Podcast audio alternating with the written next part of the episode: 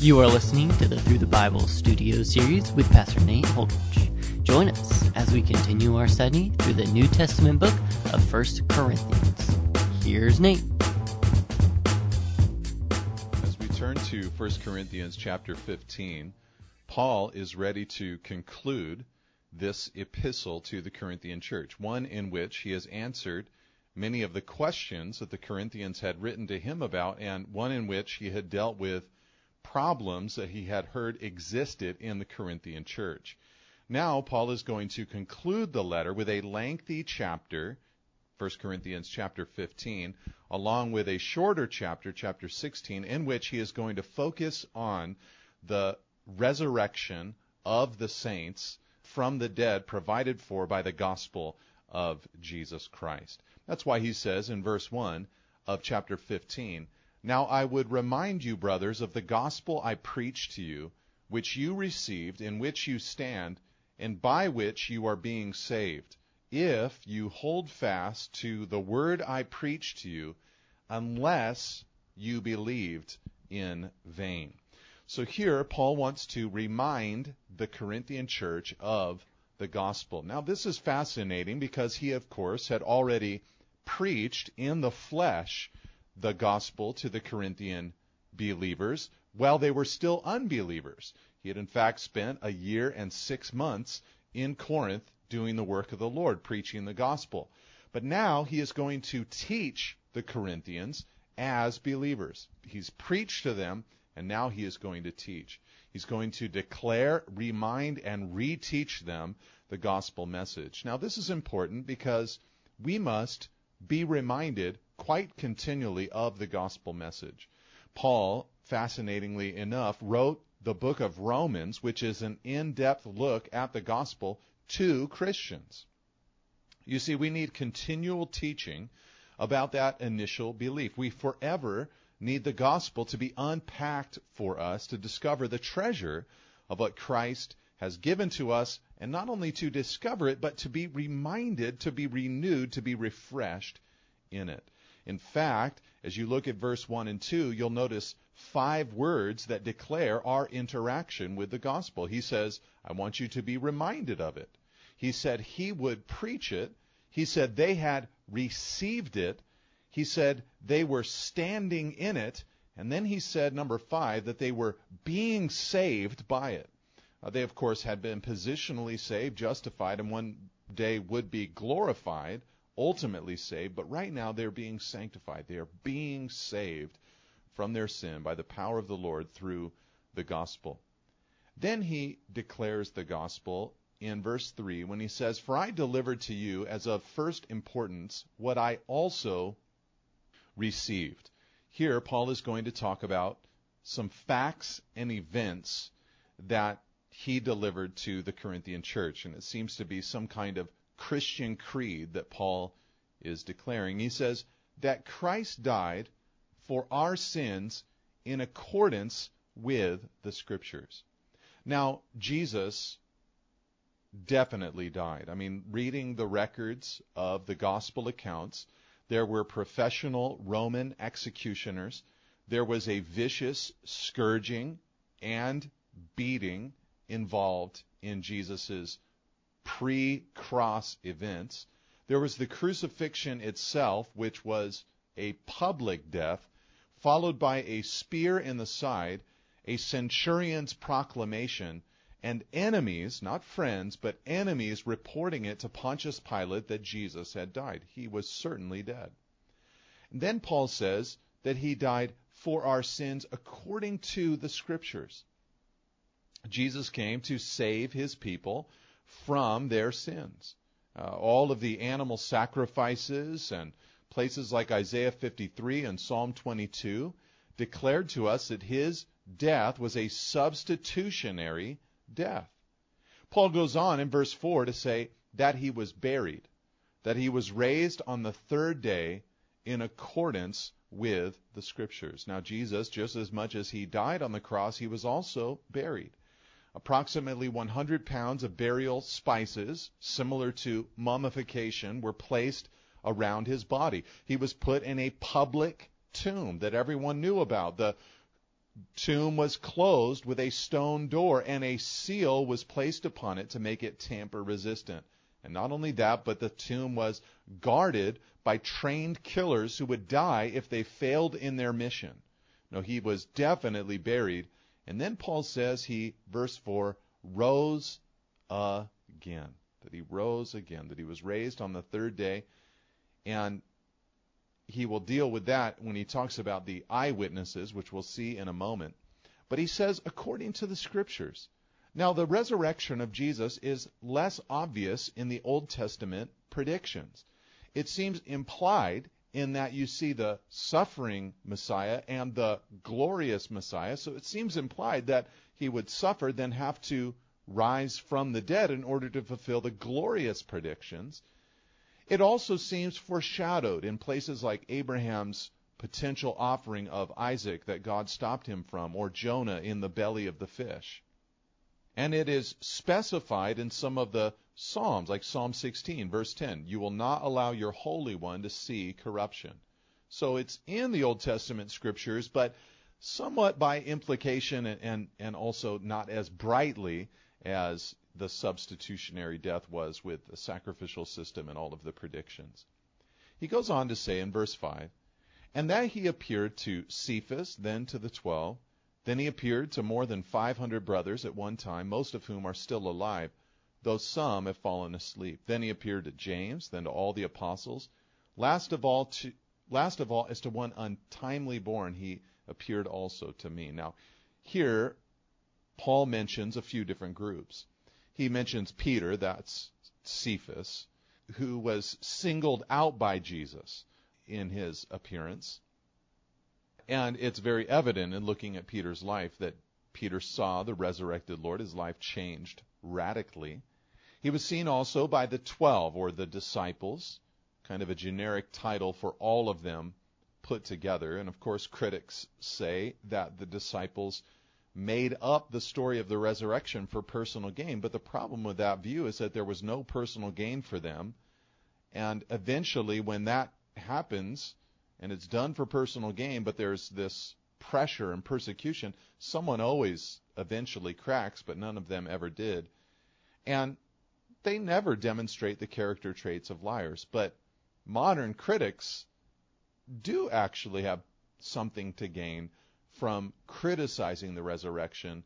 Oh, but the original disciples, they had nothing to gain by promoting the resurrection of Christ.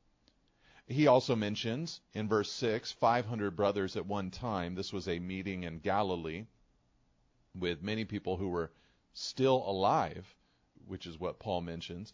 And then also in verse 7, James, regarded as the brother of Jesus, he became a real fixture in the Jerusalem church the apostles, so a different title, they had kind of graduated from disciple mode into apostolic mode because they were going to write scripture but also be sent into all the world and Jesus appeared to them before he ascended back to the right hand of the Father and then also to Paul who was born out of season on there on the road to Damascus. He felt that he had come to Christ you know later than the others and was born out of due time for I, verse 9, am the least of the apostles, unworthy to be called an apostle, because I persecuted the church of God. But by the grace of God I am what I am, and his grace toward me was not in vain. On the contrary, I worked harder than any of them, though it was not I, but the grace of God that is with me. Whether then it was I or they, so we preach, and so you believed. I think it haunted Paul that he had persecuted the church. He says, I persecuted the church of God. He remembered consenting to Stephen's death. He remembered pursuing believers all the way to Damascus. Uh, he, in one sense, was a beautiful witness of the resurrection of Christ, just like Peter and the 500 and James and the rest of the disciples, because he was unlikely to believe unless it was really true he lost everything. He lost his status, his wealth, his comfort, his future, his family by coming to Christ. And Paul responded to what the Lord had done for him by working very hard. That's why he says by that I worked harder than all of them and You know, I don't think any of the disciples or apostles would have argued with Paul's assertion. Now, if Christ, verse 12, is proclaimed as raised from the dead, how can some of you say there is no resurrection of the dead? So, in response to all of this, Paul is going to address a false doctrine that had begun to float around the Corinthian church. And the false doctrine seemed to be not the denial of Jesus' resurrection, but a denial of a future resurrection of the saints. It seems that they were denying heaven and glorified body and were instead preaching that this life is all that there is. So he goes on to say, But if there's no, verse 13, resurrection of the dead, then not even Christ has been raised. If that's true, if there's no future resurrection, Paul says, then it follows that Jesus never rose from the dead. And if Christ, verse 14, has not been raised, then our preaching is in vain and your faith is in vain. We are even found to be misrepresenting God because we testified about God that he raised Christ, whom he did not raise if it is true that the dead are not raised. For if the dead are not raised, not even Christ has been raised.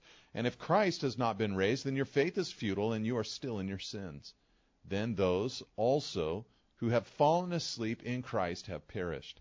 If in Christ we have hope in this life only, we are of all people most to be pitied. Now, in that larger paragraph, what Paul is saying is that if Christ has not risen from the dead, then there are five terrible results. Number one is found in verse 14. Our preaching is empty and our faith is empty. I've made that you know statement as one big result: empty preaching and empty faith. This whole thing is just empty without the resurrection. Number two, he says in verse 15 that we would be found misrepresenting God. In other words, we would be liars. We if we went around saying that Jesus suffered, died, and rose from the dead on the third day, we would be misrepresenting God if Jesus never rose from the grave. Number three, he says our faith would be futile, we would still be in our sins. So, a third tragic result, if Christ had not risen from the dead, is that we would still be unforgiven sinners. Number four, he says in verse 18 that we would perish forever. Those also who have fallen asleep in Christ have perished. Those who died as Christians would be gone forever if Jesus did not rise from the dead. So the re- rewards and the commendations of God would never come.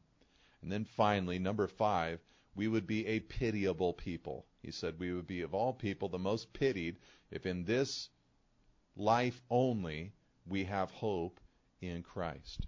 You see, coming to Christ solves many problems, but it creates many others. You begin living with a dual citizenship. You come under perhaps at times persecution. You have to stand for your faith. There's work involved. There's resistance of the flesh. There's sanctification and growth. It is not always easy to follow the Lord. So he's saying, look, if, if all we have is the hope of Christ in this life, then we are of all people the most to be pitied. But in fact, praise the Lord, verse 20, Christ has been raised from the dead, the firstfruits of those who have fallen asleep.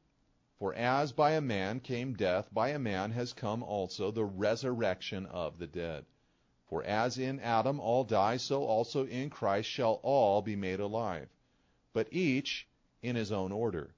Christ the firstfruits, then it is coming those who belong to Christ.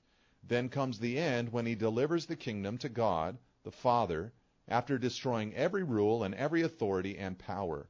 For he must reign until he has put all his enemies under his feet. The last enemy to be destroyed is death. In this paragraph, Paul asserts Christ has risen.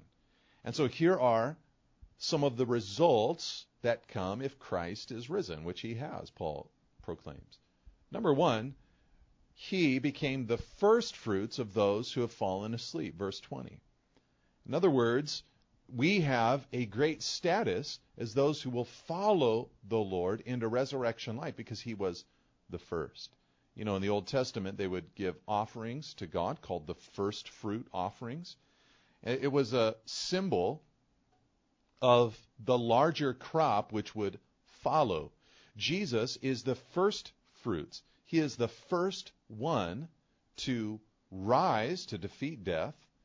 And as the first, he is the first fruits as well. In other words, the rest is coming.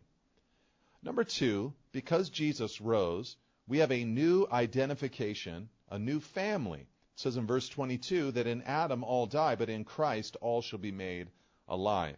We're no longer in Adam, we are now in Christ. We have a new family. Verse 23 says that we also have the hope of his coming. He says, each in his own order. Christ the firstfruits, then it is coming, those who belong to Christ. So there is this hope of his future return for us, his kingdom, his coming. And then in verse 25, we have a fourth reason. He is going to put all evil under his feet. He'll put the rule of man and Satan to rest because he rose from the dead. And then finally, verse 26, the last enemy to be to be destroyed is death. This is the pinnacle of his victory. We have a champion in Jesus. So pain and tears and war and murder and famine and poverty and sickness and disease and rape and incest and slavery and addictions and sex crimes and violence and hatred and every injustice will be removed by the Lord. Now back to 1 Corinthians. Verse 27, he says, For, and he quotes from Psalm 8, verse 6, God has put all things in subjection under his feet. But when it says all things are put in subjection, it is plain that he is accepted who put all things in subjection under him. When all things are subjected to him, then the Son himself will also be subjected to him who put all things in subjection under him, that God may be all in all. What, this is saying is that a day is coming when everything and everyone, including the Son himself, are subjected to God, are subjected to the Father. This, in fact, is one of the desires, one of the longings of God. It says in Ephesians 1, verse 9 and 10, that God made known to us the mystery of his will according to his purpose, which he set forth in Christ as a plan for the fullness of time. Listen to this to unite all things in him, things in heaven and things on earth. This is the desire of God, that God may be all and in all, that he may unite all things in him, things in heaven and things on earth. That day will come because Christ rose from the grave. Now that he rose, we get some results in verse 29 to verse 34. He says, Otherwise, what do people mean by being baptized on behalf of the dead? If the dead are not raised at all, why are people baptized on their behalf? Now, you're just kind of reading along in 1 Corinthians chapter 15, and then all of a sudden there is this freaky statement from Paul. What do people mean by being baptized on behalf of the dead? Is the question that Paul asked. What is he referring to? Now, I've read about 30 different attempts at explaining uh, the situation, the context, the cultural stuff that the Corinthians were caught in to engage in being baptized for the dead. And, and the guesses are wide and varied. It appears that this is some kind of strange Corinthian practice. Jesus did not tell us to do this. The book of Acts did not practice this, and this is not taught in the epistles. And you kind of want those three things to be there to form a good doctrine. It's possible that the Corinthians got caught up in some kind of proxy baptism. Paul here is not owning it, and he is not approving it if you're very reckless in interpreting the New Testament, you might actually be led to do this like uh, the Mormons sometimes do. But that doesn't seem to be the point. Paul isn't saying, hey, I've got a new practice I want you to engage in. Some people think that he's speaking of those who got saved when they saw how a Christian loved one died. You know, someone in the faith. They they watched how they died. Just the strength, the dignity, and then as a result, they were led to Christ and they were baptized on behalf of the dead. They saw the hope that in that person's heart because of the resurrection, and that hope led them to have their hearts open to the Lord, and then they got baptized as a result. But Paul's point seems to be very simple. You know, you guys have some kind of hope. Jesus rose. You have hope in this practice. Uh, so we have hope as well. Why are we in danger, verse 30, in every hour?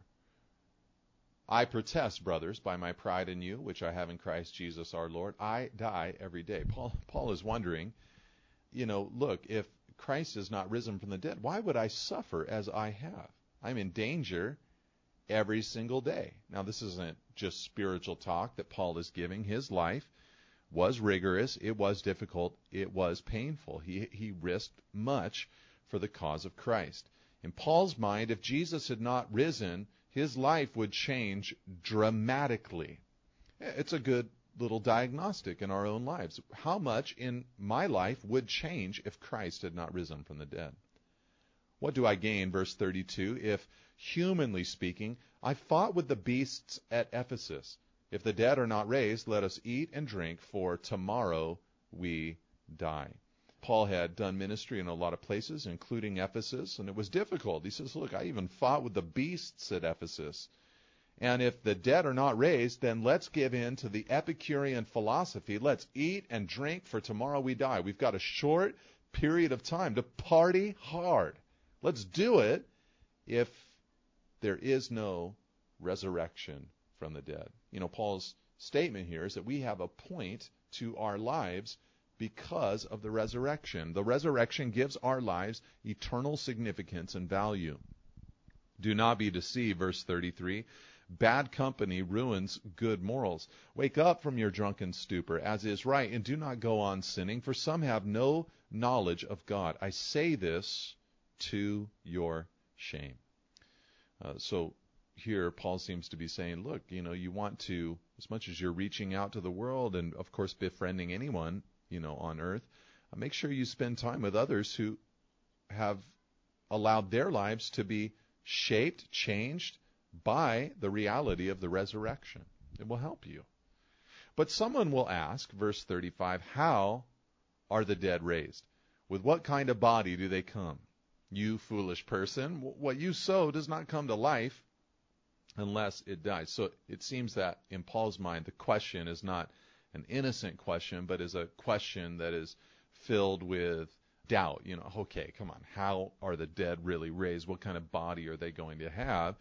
And so he begins to give some examples from the universe that should have pointed them to God's ability to create different types of bodies. The first example comes from agriculture.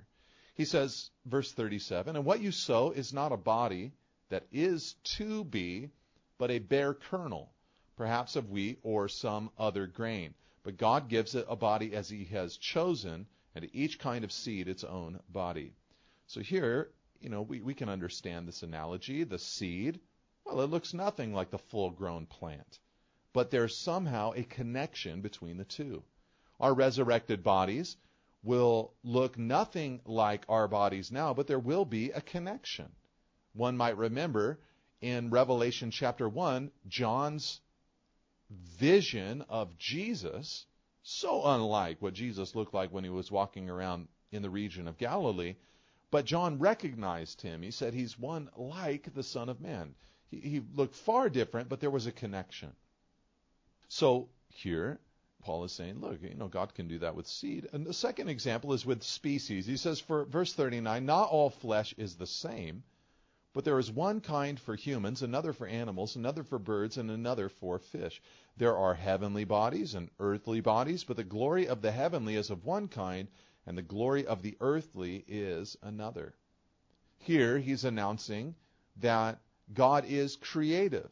One look at the animal kingdom tells us that God has a wild imagination when it comes to bodies. I mean, fish, they live in water, they're constructed to be able to do so. Birds, they fly in the sky. Animals can do amazing things. Cheetahs can run up to 70 miles an hour. Marlins can swim 50 miles an hour. Falcons can dive at up to 200 miles an hour. Whales can make a sound 188 decibels in volume, louder than a jet engine. A blue whale could be up to 200 tons in weight. A rhinoceros beetle can lift 850 times its own weight. A flea can jump 100 times its own body height. Giant squid have eyes that are as big as the human head. you see, God is creative. He's able to give us a new body with heavenly features. That's why he calls it the heavenly body versus the earthly body, or the celestial versus the terrestrial body. They both have glory, Paul is announcing, but one has a greater glory. There is one glory, verse 41, of the sun, and another glory of the moon, and another glory of the stars, for stars differ from star in glory. In other words, there's a difference between the stars, especially between the sun and moon. God created different levels of brightness. So he's saying, look, God can give a different and greater glory. So it is, verse 42, with the resurrection of the dead. There's varying levels of glory. What is sown is perishable, what is raised is imperishable. It is sown in dishonor, it's raised in glory. It's sown in weakness, it's raised in power. It's sown a natural body, it is raised a spiritual body. If there is a natural body, there is also a spiritual body. Thus it is written, here he quotes from Genesis 2, verse 7 The first man, Adam, became a living being. The last Adam became a life giving spirit. But it is not the spiritual that is first, but the natural, and then the spiritual. The first man was from the earth, a man of dust. The second man is from heaven. As was the man of dust, so also are those who are of the dust. And as is the man of heaven, so also are those who are of heaven. Just as we have borne the image of the man of dust, shall we also bear the image of the man of heaven. Here again, we're being told that we have been transferred from Adam. We used to be connected to him, his tendencies, traits, and characteristics. But someday, we're going to possess a great likeness to Jesus, his tendencies, his traits, his characteristics. Now he says in verse 50, he says, I tell you this. Here's how it'll happen. He says, I tell you this, brothers. Flesh and blood cannot inherit the kingdom of God, nor does the perishable inherit imperishable. In, in other words, he's kind of setting us up for the idea that in order to really inherit the kingdom, we have to have new bodies to be able to handle the kingdom, particularly God's full presence. You know, we're not going to be there in God's presence with little spacesuits to be able to handle Him. No, we're going to receive new bodies to be able to embrace the fullness of God and His kingdom. Now, there is a line of thinking in the church today which teaches that flesh and blood can inherit the kingdom of God. Now, of course, we inherit it in part it's already here, but we have not yet fully realized it, and we are not going to fully realize it in these bodies of ours. No matter how much we believe that God has given us a mandate to create culture, the reality is, Romans 14, verse 17, the kingdom of God is not a matter of eating and drinking, but of righteousness and peace and joy in the Holy Spirit. Flesh and blood, these bodies cannot inherit the kingdom of God at least not fully. We, we've got to get the new body to be able to get all of God's kingdom. Behold, I tell you a mystery, verse 51. We shall not all sleep, but we will all be changed. In a moment, in the twinkling of an eye, at the last trumpet, for the trumpet will sound, and the dead will be raised imperishable, and we shall be changed. So quickly and rapidly, a change will take place. Now, I believe that Paul is referencing the rapid the uh, rapture of the church at the last trumpet of God, not the final trumpet of the angels in the book of Revelation, but at the last trumpet of God. I think this is described also in 1 Thessalonians 4 verse 15 to 17. There Paul said, "This we declare to you by a word from the Lord, that we who are alive, who are left until the coming of the Lord, will not precede those who have fallen asleep. For the Lord himself will descend from heaven with a cry of command, with the voice of an archangel, with the sound of the trumpet of God, and the dead in Christ will rise first. Then We who are alive, who are left, will be caught up together with them in the clouds to meet the Lord in the air, so we will always be with the Lord. This will happen quickly, in a moment, in a twinkling of an eye. Uh, the dead raised, and those who are still alive on earth raised with Christ, recipients of their resurrected bodies. For this perishable body must put on the imperishable, and this mortal body must put on immortality. When the perishable puts on the imperishable, and the mortal puts on immortality, then shall come to pass a saying that is written, Death is swallowed up in victory. That's Isaiah 25, 8. And Hosea 13:14, O death, where is your victory? O death, where is your sting? The sting of death is sin, and the power of sin is the law.